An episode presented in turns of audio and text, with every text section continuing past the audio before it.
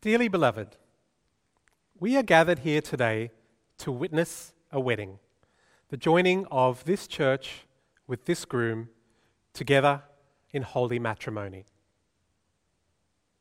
Don't worry, you haven't clicked onto the wrong service by mistake. But if you've been privileged enough to witness a wedding, chances are that at some point in a wedding that you might have been to, you will have heard today's verses spoken. Because the passage we're going to look at today are some of the most used in all of the Bible. Amongst Christians and non Christians alike, they remain some of the most beautifully poetic verses in all of Scripture. I'm talking, of course, of the start of 1 Corinthians chapter 13, and the topic for today, which is love. Let's take a look at these verses now, and let's chew through them slowly and really enjoy them together. So let's read. If I speak in the tongues of men or of angels, but do not have love, I am only a resounding gong or a clanging cymbal. If I have the gift of prophecy and can fathom all mysteries and all knowledge, and if I have a faith that can move mountains, but do not have love, I am nothing. If I give all I possess to the poor and give my body over to hardship so that I may boast, but do not have love, I gain nothing. Love is patient.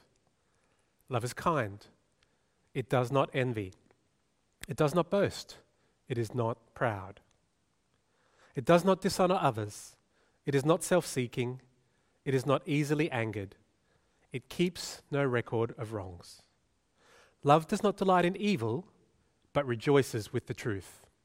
It always protects, always trusts, always hopes, always perseveres. Love never fails. You can see instantly, can't you, why these verses are so frequently used in wedding ceremonies. Some 2,000 years after they were written, they remain some of the most eloquent, heartfelt, and wonderfully inspirational words about love ever written, don't they? This is a beautiful piece of scripture, isn't it? But this isn't a wedding sermon. We're in the middle of a sermon series called Eagerly Desire. We're looking at the, the Apostle Paul's letter to the church in Corinth, and we're unpacking the use of spiritual gifts within the body of the church. So, why are these passages here? See, this series is called Eagerly Desire because we believe that spiritual gifts are something to be eagerly desired. And it's been great to see over the last few weeks at Everyday Church, both in our physical venues and online, the rising up of faith, the level of desire that has risen for more of the things of God to be tangible and visible in our gatherings. But as we're going to unpack today, if the love of God isn't the underpinning of the use of these gifts, then we're in danger of misusing and even abusing them, as appeared to be the case in the church in Corinth. And as with all things that God entrusts to his people, if we're going to handle them well, the actual gift is not of primary importance, but the character of the one receiving it is. Which is why, sandwiched in between a discussion about the different types of gifts in 1 Corinthians chapter 12, which we've looked at over the last couple of weeks, and their proper use and application in the gatherings that we're going to read about in a few weeks' time in 1 Corinthians chapter 14, as we'll continue to look at, we find today in 1 Corinthians 13 this extraordinary treatise on love. We actually covered these passages earlier the, this year in our Vision and Values series. It forms one of the seven words we said describe who we are as Everyday Church Son, Father, Spirit, Grace, Community, Kingdom, and Love. Because love is one of our core values that identify and define the type of body of people we long to be. See, Paul uses the word love a lot in these verses, doesn't he? But what exactly does he mean? What is the love that he's talking about? Well, Paul wrote the New Testament, uh, along with the other authors who wrote the New Testament, they wrote in ancient Greek. And authors such as C.S. Lewis and others identified a number of Greek words which we in English translate to love, but they all mean very different things. For example, there is the word storge, which is a familial affection, the type of love you might feel for a family member. There is eros, uh, the type of romantic love we would associate with a partner. There is also philia, or friendship, which is brotherly love. It's why the city of Philadelphia in the United States is called the city of brotherly love. And finally, there's this word that Paul uses in these verses, agape. Now, agape is the word most often used for love in the Bible. It appears over 200 times in the New Testament. And because of the way it is used, agape is sometimes loosely translated to English as charity. But charity doesn't go anywhere near to describe the, the depth and the type of love that Paul is describing here. Now, to the Greeks, agape would have, would have meant something much closer to empathy or more like sacrificial kindness for one another. This type of love is an action to be done, not a feeling to be felt. And it's the word most often used in relation to God and his love for us. John 3:16 says, "For God so agape the world that he gave his one and only son." This type of love is most clearly embodied in the person of Jesus. And that's the type of love that Paul is describing when he says, Agape is patient, agape is kind. But I don't know about you, that feels a bit unobtainable for me and for us, doesn't it? And it would be, save for the Holy Spirit, which dwells in the heart of every believer in Jesus. You know, sometimes when these verses are used in a wedding sermon, the preacher may insert the names of the people getting married into this verse. For example, Sean is patient, Sean is kind. But I find that a little depressing. I don't know about you, because I have to be honest with myself and say, I'm not always patient. I'm not always kind. Sometimes I don't feel like I embody any of these characteristics of love that Paul is talking about. However, let's look at it another way. The Bible tells us in 1 John 4 that God is love. It's not just his name, it's that he is love. And therefore, Jesus, the man who lived and walked on this earth over 2,000 years ago, who called himself the Son of God, is also named love. It's one of his names because it's who he is. And then if we substitute, therefore, his name into these verses, we see something quite different. Jesus is patient. Jesus is kind. He does not envy. He does not boast. He is not proud. He does not dishonor others. He is not self seeking. He's not easily angered. He keeps no record of wrongs. Jesus does not delight in evil, but rejoices with the truth. Jesus always protects, always trusts, always hopes, always perseveres. Jesus never fails. And what we see then is that agape love becomes not just an emotion felt or an idea dreamed, but this love becomes personified in Jesus himself. But if we carry on with this logic a little bit more, then we see that something even more remarkable happens. Because, of course, Jesus is not physically with us anymore, is he?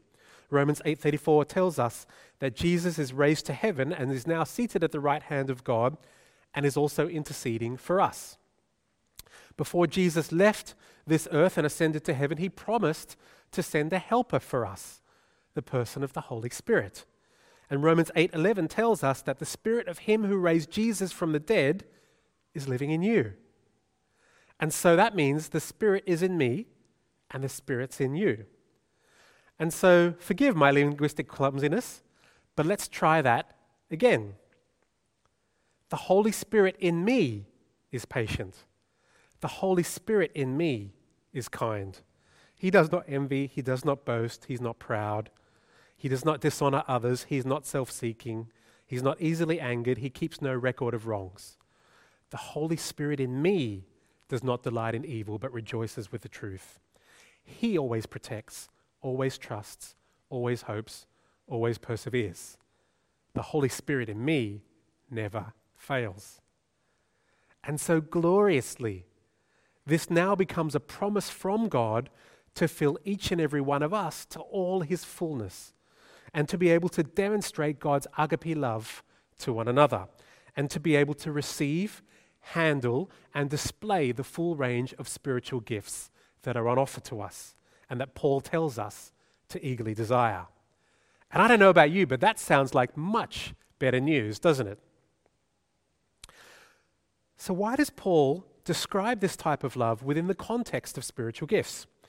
Well, I think the main reason is that because the exercise of a spiritual gift in a public gathering always requires a step of faith on behalf of the bringer. If you speak to anyone who has ever demonstrated any one of the spiritual gifts in a gathering, whether it's wisdom, tongues, prophecy, healing, or any of the others, they'll always tell you it's almost always a slightly uneasy experience. You're never quite sure if what you have to share is from the Lord or not, which is why when someone comes to share a, a spiritual gift, you'll often hear them use words like, I think this might be for someone here, or I believe God wants to do this today or I feel like God wants to say this. Because you're never really quite sure it's genuinely from God or not until you take that step of faith out to share what you've got on your heart. Which is why us showing love for one another is so important. Because love creates a culture in our gatherings where it's okay to share something and okay to sometimes get it wrong. If it is given and received in agape love. And that means that if I am the bringer of the gift, I should only do so out of love and compassion for those around me. If I know that God is speaking to, to me uh, for someone, that means that, sorry, if, if I know that God is speaking to me through someone else, that means I should show love and acceptance of that gift and not dismissal of it. Even if I've heard it before, even if they brought me the same word last week, even if I don't quite understand exactly what it is they're trying to say to me. See, if we give and receive in love, we grow as a community together. You know, I'm so grateful for the church in Corinth that Paul wrote to. They were getting so much wrong in their gatherings, talking over one another, ignoring the needy among them. All kinds of sin and division were among them. And yet, Paul doesn't condemn them. He gives them some correction and framework, yes, but then he tells them to continue pursuing God. He tells them to eagerly desire. The church in Corinth is a wonderful example of a community working out its imperfections together. And Paul tells them that this is the most excellent way to do it with agape love for one another. Love should be our foundation, our motivation, and our goal for one another. Because we don't want spiritual gifts to be the sole preserve of a few super holy Christians, don't we? No, we eagerly desire because we want everyone to receive spiritual gifts from God and to use them in our gatherings for the benefit of everyone, don't we? So, what happens then if we are not exercising spiritual gifts in love? Well, Paul very helpfully illustrates this for us right at the beginning with a bit of a musical analogy. He says, If I speak in the tongues of men or of angels, but do not have love, I'm only a resounding gong or a clanging cymbal. Well, what does he mean by this? Well, permit me to demonstrate. I just so happen to have a gong right here. And watch what happens when I try and talk to you while I'm playing it. As you can hear, you probably can't hear me very well. That probably sounded really loud and irritating to you, didn't it? You probably didn't hear what I was saying as I was sounding the gong. As you can tell, it's very hard to hear over all the clanging noise. What Paul is saying here is, is that the gift of tongues, brought without consideration or care for the hearer, is simply going to be loud noise, undecipherable and annoying. A cymbal played at the right time offers exclamation to the statement of good music. But cymbals clanging non stop are clumsy, unintelligible, and are going to be really irritating to your listeners. And he goes on to say the same sort of thing about other spiritual gifts. If I could know everything, Paul says, but if I lord that knowledge over people, then I really know nothing.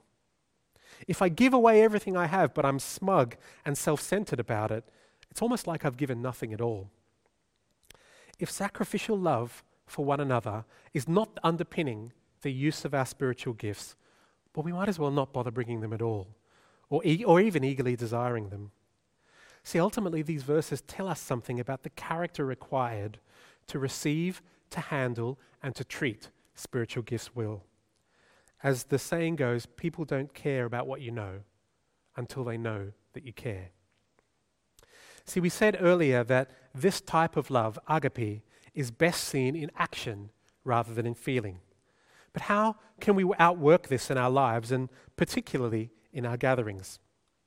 Well, I think there's perhaps three ways in which we consider how this works out. The first is to have genuine care and concern for others and not for ourselves. We should not desire spiritual gifts because they bless us or for ourselves, but because of what they can do to bless the people around us. And so, practically for us, when weighing up to whether or not to bring a spiritual gift in a gathering, the key question we should be asking ourselves is not, is this accurate? But is this in love? Will this bless the person that I want to bring it for, or will it harm them? Will it encourage them or condemn them? If we can answer that, then we can keep in time with the music that God is already playing and avoid just being loud, empty noise. And I would add that, that our love for people doesn't stop once we've brought whatever it is that God has given us to share. If you have a word of knowledge or a, a, prophecy of healing for someone, it's okay for you to follow up with them and ask them later, have they seen God move in that area? Now, we have to be careful here, because, particularly around healing or words of knowledge, because we can inadvertently create more pressure on people or by expecting something to have happened.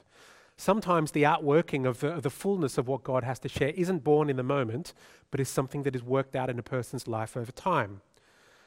I've heard people say things to, to others like, I prayed for your back. Is your back healed? Oh, well, have you tried stretching then instead? Which I don't always think is a very loving response. But perhaps saying to a brother or sister something like, You know, you've been really on my mind since I brought that word for you. Is there anything else I can pray for you for? Demonstrates genuine love and concern for that person and not just for the gift in the moment. And when both the bringer and the receiver are acting out of agape love for one another, then I believe the blessing of God will grow and we will notice more and more moves of the Spirit that we're longing to see. And the second, second working out of this agape love is forgiveness. See, forgiveness is the foundation of God's love for us, and the outworking of it amongst one another. If we recall again the things that love does and does not do, I love this handy little table that kind of summarizes it for me. It seems like we can see more things that love is not or that love does not do rather than the positive side of what love is. Well, why is that, you might ask yourselves? I think the answer is, is that we're flawed human beings. And although we're saved, we're all on a sanctification journey of becoming more and more like Jesus in different ways. And that means that because we're flawed, more often than not, we can more easily lean into the negative first. See, when we are patient, love allows us to forgive others as Jesus has forgiven us. When we do not envy, we forgive others that appear to us to have more and better gifts than us sometimes. When we don't boast, we forgive that sometimes we feel overlooked from God and from others. When we keep no record of wrongs, we recognize that we are forgiven by God and He doesn't keep any records for, uh, of wrong over us, so that we can forgive others and not let bitterness take a hold of it in our hearts. See, we love only because He first loved us. And that means that we are released into our full calling and gifting in the body of Christ, not wishing that we were an eye or ear, as we looked at in our previous verses, but rejoicing in the truth of us being a valued and important member of the body of Christ. And finally, I think the, the last way that we can outwork this type of agape love is found in communion, in the Lord's Supper, which we're going to look at in much more detail a little bit later on. Communion used to be called a love feast in the ancient church. And it was a whole meal which included the partaking of the Lord's Supper, the bread and the wine that we would, you would be familiar with as we take today. That Lord's Supper was just one part of a broader meal that people would do in community with one another. Now, Paul had a lot to say about the Corinthian church's outworking of their love feasts, and not a lot of it was good, if, if I'm honest. And so he reminded them of the purpose of communion. Communion should be a place of examining ourselves and recentering our lives around the agape love of God.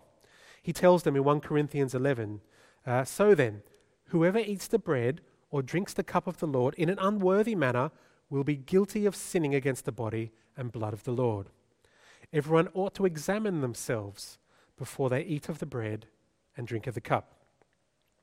Now, we will take communion today as part of our service. And as we do so, I'd encourage you, before you take the, uh, the elements of communion, to examine yourself, examine your own heart.